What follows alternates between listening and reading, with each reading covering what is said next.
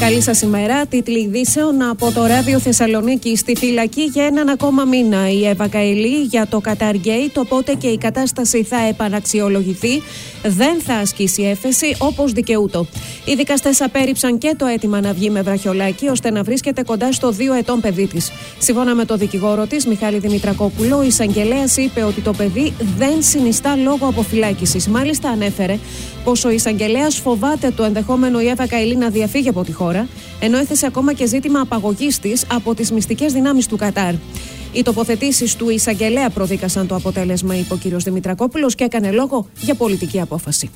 Όταν όμως βλέπεις τη διάταξή της και δεν έχει ένα πραγματικό περιστατικό που να αποδεικνύει ότι είναι ύποπτη φυγής, δεν έχει ένα πραγματικό περιστατικό που να λέει ότι η κυρία Καηλή μπορεί πράγματι για αυτούς και για αυτούς τους λόγους να δυσκολέψει την ανάκριση.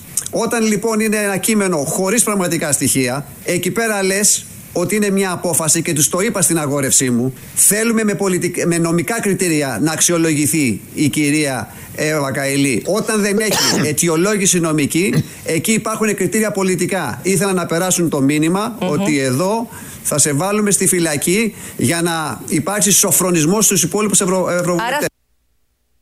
Με απόφαση της αρχής για το ξέπλυμα μαύρου χρήματος, δεσμεύτηκε το οικόπεδο συνολικής έκτασης 7 στρεμάτων στην Παρό, το οποίο αγόρασε η Καηλή με τον σύντροφό της. Δεσμεύτηκε και ο κοινός τους λογαριασμός, μέσω του οποίου έγινε η αγορά.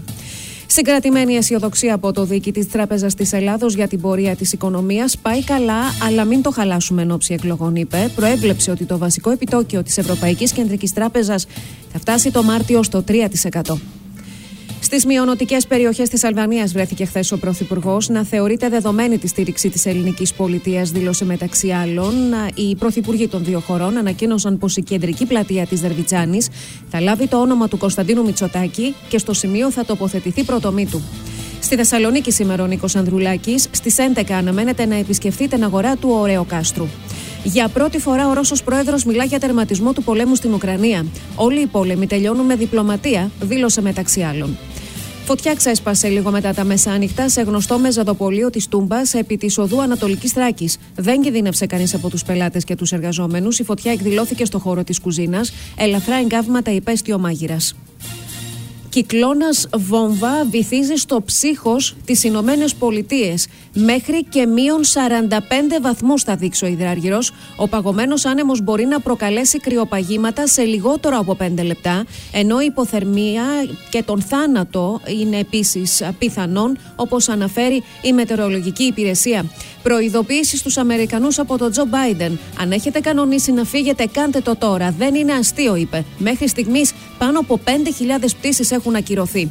Περισσότερα στο αρθές.gr.